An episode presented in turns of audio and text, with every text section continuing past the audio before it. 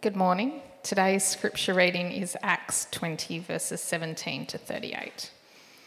Now from Miletus he sent to Ephesus and called the elders of the church to come to him.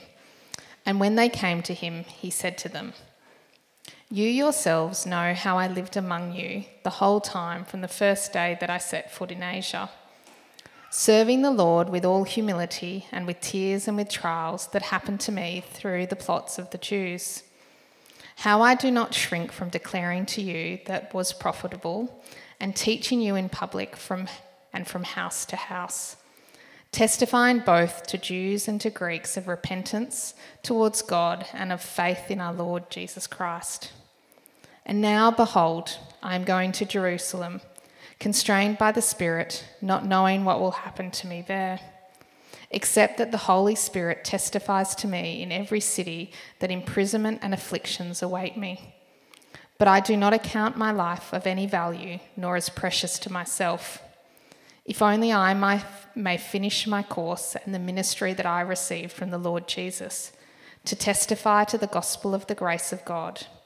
And now, behold, I know that none of you among whom I have gone about proclaiming the kingdom of the kingdom will see my face again.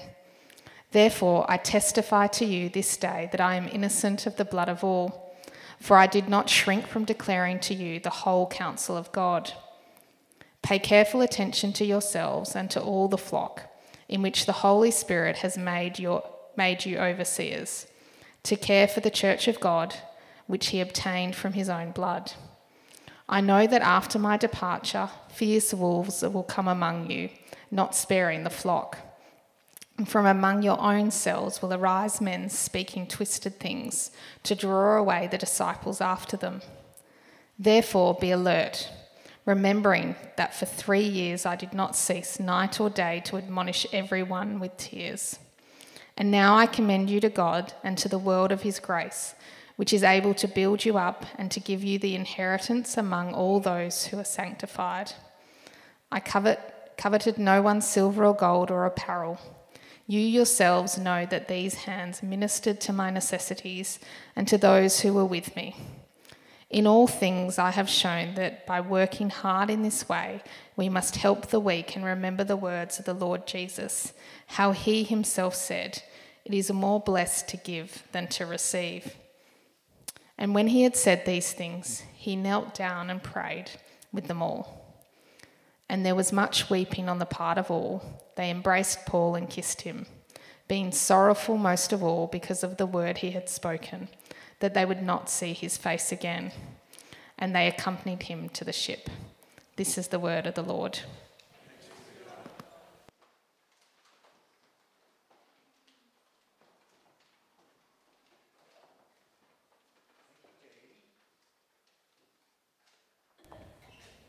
There you go. Um, I don't know if this has happened to you, and I know many of you. By the way, hello. it's good to see you. I, I, told James earlier that I thought about standing up here and going, Who are you all? Uh, it's been a while, uh, but it is good to be back with you as we continue looking at the book of Acts. Um, again, I don't know if this happened to you, and I know many of you are uh, not on social media at all. You, you, you uh, don't uh, do the, the Facebooks and the Twitters and the, all those kind of things. But uh, so there is real life application to this statement that I'm going to make as well. But for, for some of you, you have been part of receiving in Facebook a, a, a post that says, I want to know who are my real friends. The people who know me will say when we first met or something, do not read, do not pass by, do not scroll on, do not just copy and paste this and not share, all, all those kind of things. And you, and you feel like, oh, I don't like you anymore. Uh, oh, no, that's just me. Uh, and, and so you, you, but maybe you do feel like that. You, in real life, you've maybe had that as well, who people say, this is what I'm on about, and if you're not on about this, then you can't be my friend, I don't know who you are. You're not part of who I am. It's interesting that as we have begun to navigate our lives and moving out of uh, what was, is, currently stands as COVID, over the last six months, there have been multiple articles that are being written about friendship and how COVID itself has affected friendship. Uh, one article that I was reading that was out of the New Yorker was talking about how most people during the time of COVID began to kind of call out their friends, like, like get rid of certain friends. They realized that some friends that they had during that time were basically just folks that they associated with maybe because they were in the same office together, or because they happened to be in the same sports group together, or, or they uh, had a common sort of element that really wasn't holding them together. And so, since they weren't spending that time together, those people just stopped being their friends. Others experienced that, oh, they might have had a disagreement on how to navigate COVID, and so their friendships ended because something was elevated as more important than the things that had originally brought them together. And so it was really interesting to see these articles being written about how people were actually honing down their friendship groups, getting them smaller and smaller so that they were maybe more intentional in those friendship groups and they were maybe real friends then as opposed to just acquaintances. The other set of articles that have been coming out, however, have been talking about the epidemic and pandemic of loneliness. And how before COVID, this idea of loneliness was growing rapidly, in particularly among those who are 16 to 35. And that because of COVID and lockdowns and all of those kind of things, this epidemic of loneliness has increased and increased that people just do not feel connected anymore and are really having a hard time finding people that they can trust and walk with and live with. So it's pretty amazing that on one side of the equation, people are saying we get rid of friends, and on other sides of the equation, people are saying, I have no connection at all, and I just don't know how to live. Uh, in, in fact, it's not unusual for us to be thinking about friendship. It's been done for centuries. As a matter of fact, Aristotle talks about friendship quite a lot. So, if we think about Western society, Aristotle's an important figure in Western society. And this is what he talked about when he was talking about friends. He said this Friends were central to his overall conception of what constituted a good life. That you had to have friends to have a good life and what it meant to be a human. And he kind of categorized friends in three ways friends of utility, friends of pleasure, and friendships of the good. So, coworkers and classmates, people that you kind of have a connection with because of something else, those are friendships of utility. You just happen to be in proximity with them. Friendships that spark joy come underneath that friendships of pleasure. So, like book clubs, footy teams, uh, somebody that you uh, maybe start dating and have love affair with. This is the way that Aristotle would put it. Are those friendships of pleasure? But then the most important friends that we have are friendships for the good, which are based on mutual respect admiration, and a strong desire to aid and assist the other person because you recognize an essential goodness in them. Hmm. Friendship. It's something that we do need. I would dare say that the triune God created us for friendship and community in order to live lives together. But what we've recognized, uh, uh, we struggle with what it means to be a good friend. What does that look like for us to engage in? And I think this sermon, this, this speech that Paul gives to the elders in Ephesus, to those who had been walking with him and leading with him, gives us some indication of what it might look like for us to have Christ centered gospel friendships. Now, if you don't think that they're friends, I want to read the last part of this again that it was just a, a friendship of utility, because it's not, or a friendship of pleasure because it's clear if you read the letter to the Ephesian church, it wasn't always pleasurable for Paul. This is, in fact, what Aristotle would say a friendship for the good. And at the very end of this, it says, after he had said these things, they knelt down and they prayed. And all of them wept and embraced Paul and kissed him. Now, that might be uncomfortable for some of you all. for me, it is a beautiful picture that these people were more than work colleagues, they were more than fans of the same footy team. They were, in fact, friends, those who were committed to the good of each other, seeking for the good of one another, and pushing into each other's lives. So much so that the thought of Paul not coming back caused them great pain. Now, maybe you're hearing this and you're thinking Lee's been gone for three Sundays. So let me just reassure you I'm not preaching this sermon because I'm headed somewhere. Or maybe you're like now going, oh, darn it. I'm preaching this because it just happens to be where we're at in Acts. But I also think it's an important thing for us to wrestle with in how we engage in our relationships with one another at this place. So, the first thing that I want to recognize is that Paul here shows us that a friend is one who walks in transparency, a transparency that leads to intimacy. So, if we want to be friends that are those who walk for the common good of each other, if we want to be friends who are centered in Christ and the gospel, then we must first be those type of friends who walk with transparency that leads to intimacy. At the very beginning of his speech, he says this You yourself know how I lived among you the whole time I was with you from the first time that I set foot in Asia. Paul was not hiding anything about who he was with these people.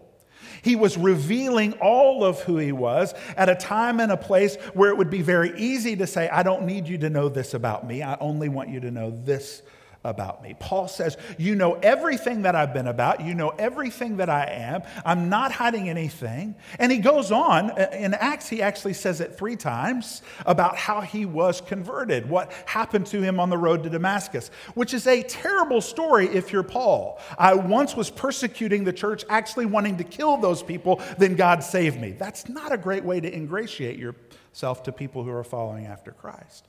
But he wants to be honest, transparent with them. And in that transparency, it builds intimacy. The fruit of that we see at the end of this speech, where they long not to see Paul leave. And they cry. Why? Not just because he was good for them, not because they found pleasure in him, but because he created good in them in that friendship. And he did it by showing who he was completely. Now, transparency is a scary thing for us because each one of us knows that there are particular parts of our lives that we definitely don't want people to see. And that doesn't mean that in every relationship that we have, in every place that we walk, we need to make sure that they know everything about us. No, now I might not agree completely with everything that Aristotle says, but the way that he sort of lines out friendships is helpful. There are those people that we're connected with in relationship that are just there because it's a utility, because we have interactions with them that we're required to have because of our proximity. You don't have to share every bit of your life with them. There is something that you need to share, and that's coming, but not every part of your life with them. There are those that we have relationships that are pleasurable relationships. Now, that's a little bit deeper. And in fact, in that place, you might need to share a lot more about who you are with them. And particularly, like you don't like particular players on the footy team that you're rooting for, and why you think they should make changes. Maybe. Go Freo, by the way. Just add that in there. But when we are friendships in Christ for the good of the other, then, in that place, we must learn to open our hearts up so that they see the good, the bad, and the ugly. That they know where our struggles are and where our celebrations are. that we don't hide ourselves for fear that we might be rejected, but we open our hearts in ways that say, This is where I'm at, this is who I am. Can you walk with me? And that's what Paul did. So it's a transparency that leads to intimacy. The second thing that I think we see Paul showing us what Christ centered gospel friendship looks like is that place of protection. Now, if it's a friendship that is seeking the common good, the good for that person because you see who they are in Christ, then we walk in a place of protection with them. We see Paul saying that is he says to them how he admonished them. And then he reminds them, hey, I'm leaving, but while I'm away, I want you to be prepared for the attacks that are coming so that you can protect those who are in your midst. He does that because he had been spending all of that time protecting them. Walking with them to say, there are things that are out there that are seeking to devour you, and I want to walk with you because you know who I am, because I've been transparent, so that you're protected from them. So, a friend who is walking in a gospel centered way will see those uh, things that are changing and acting in another person's heart and mind and speak into it.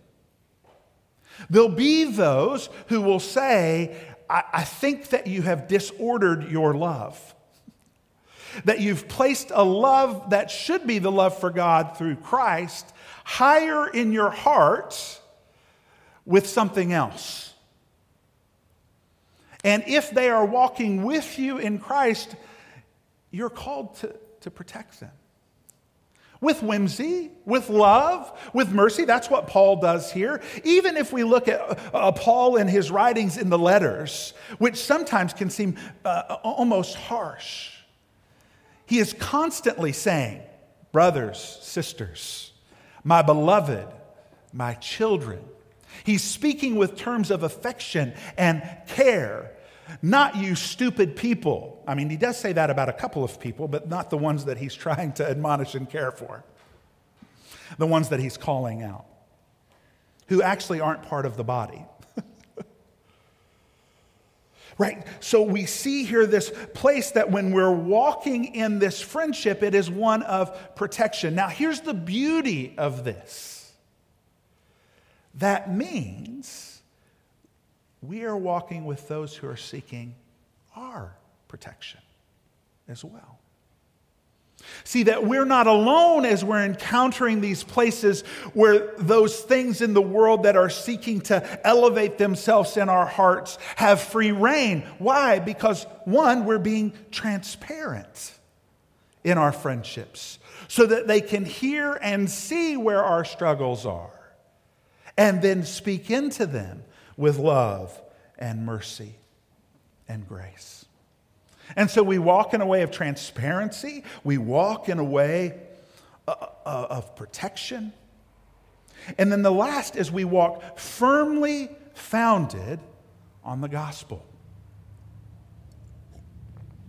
Friendships that are about the good for the other Friendships that are based on our Christ centeredness are based completely on the gospel. We see that as he says, I have declared to you over and over again what is profitable, teaching you in public and from house to house testifying both to the Jews and to the Greeks of the repentance towards God and faith in our Lord Jesus Christ.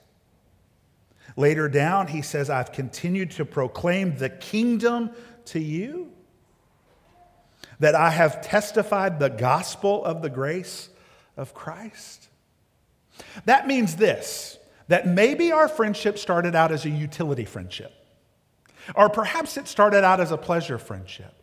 But if in that friendship it begins to move into the place of seeking the common good, the good for that person, then it has to move to the place where the gospel becomes the foundation of it where the proclamation of God's steadfast love and unending pursuit to bring us each one into a whole, truthful, right relationship with Him, with ourselves, with all others in the very place that we live. That gospel, the one that says you are worse off than you believe that you are, and you are better loved, more loved than you could ever imagine, that gospel becomes the foundation of those relationships. And it empowers us then to live transparently and empowers us to live towards protection for that other person because there's something more going on. But it's a whole lot easier just to go through Facebook and unfriend a bunch of people that I don't actually talk to anymore. And actually to do that in my heart towards those people that I'm walking with even more intimately.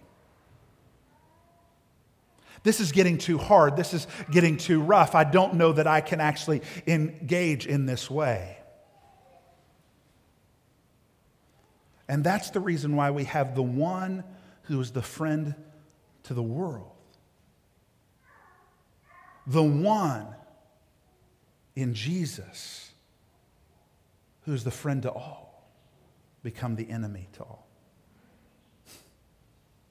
We see him as the enemy and we killed him. The one who stood in the place of love became the one who was hated. The one who has ultimate good became the one who was seen as the enemy of good.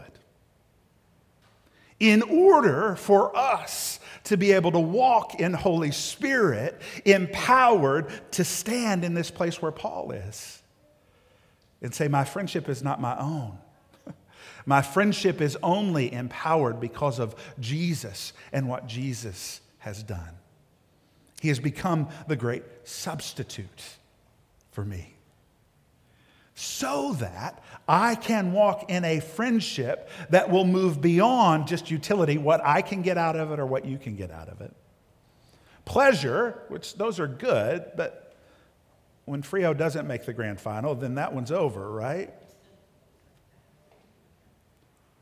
Or one that seeks the good. And I would elaborate on what Aristotle says there one that seeks God. God, who is working in the lives of those people that He's put us in community and relationship with, the God who is working in our own lives, that through Christ we now stand together so that we are on the firm foundation of the gospel enabling us to encounter this world in a way that shines forth God's unending, steadfast love. Let me pray for us. Father, you are good, and all you do is good.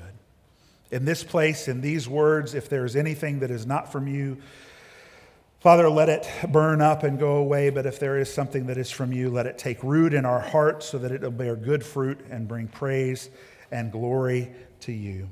It's in your precious and holy name, Jesus, we pray. Amen. Let's stand.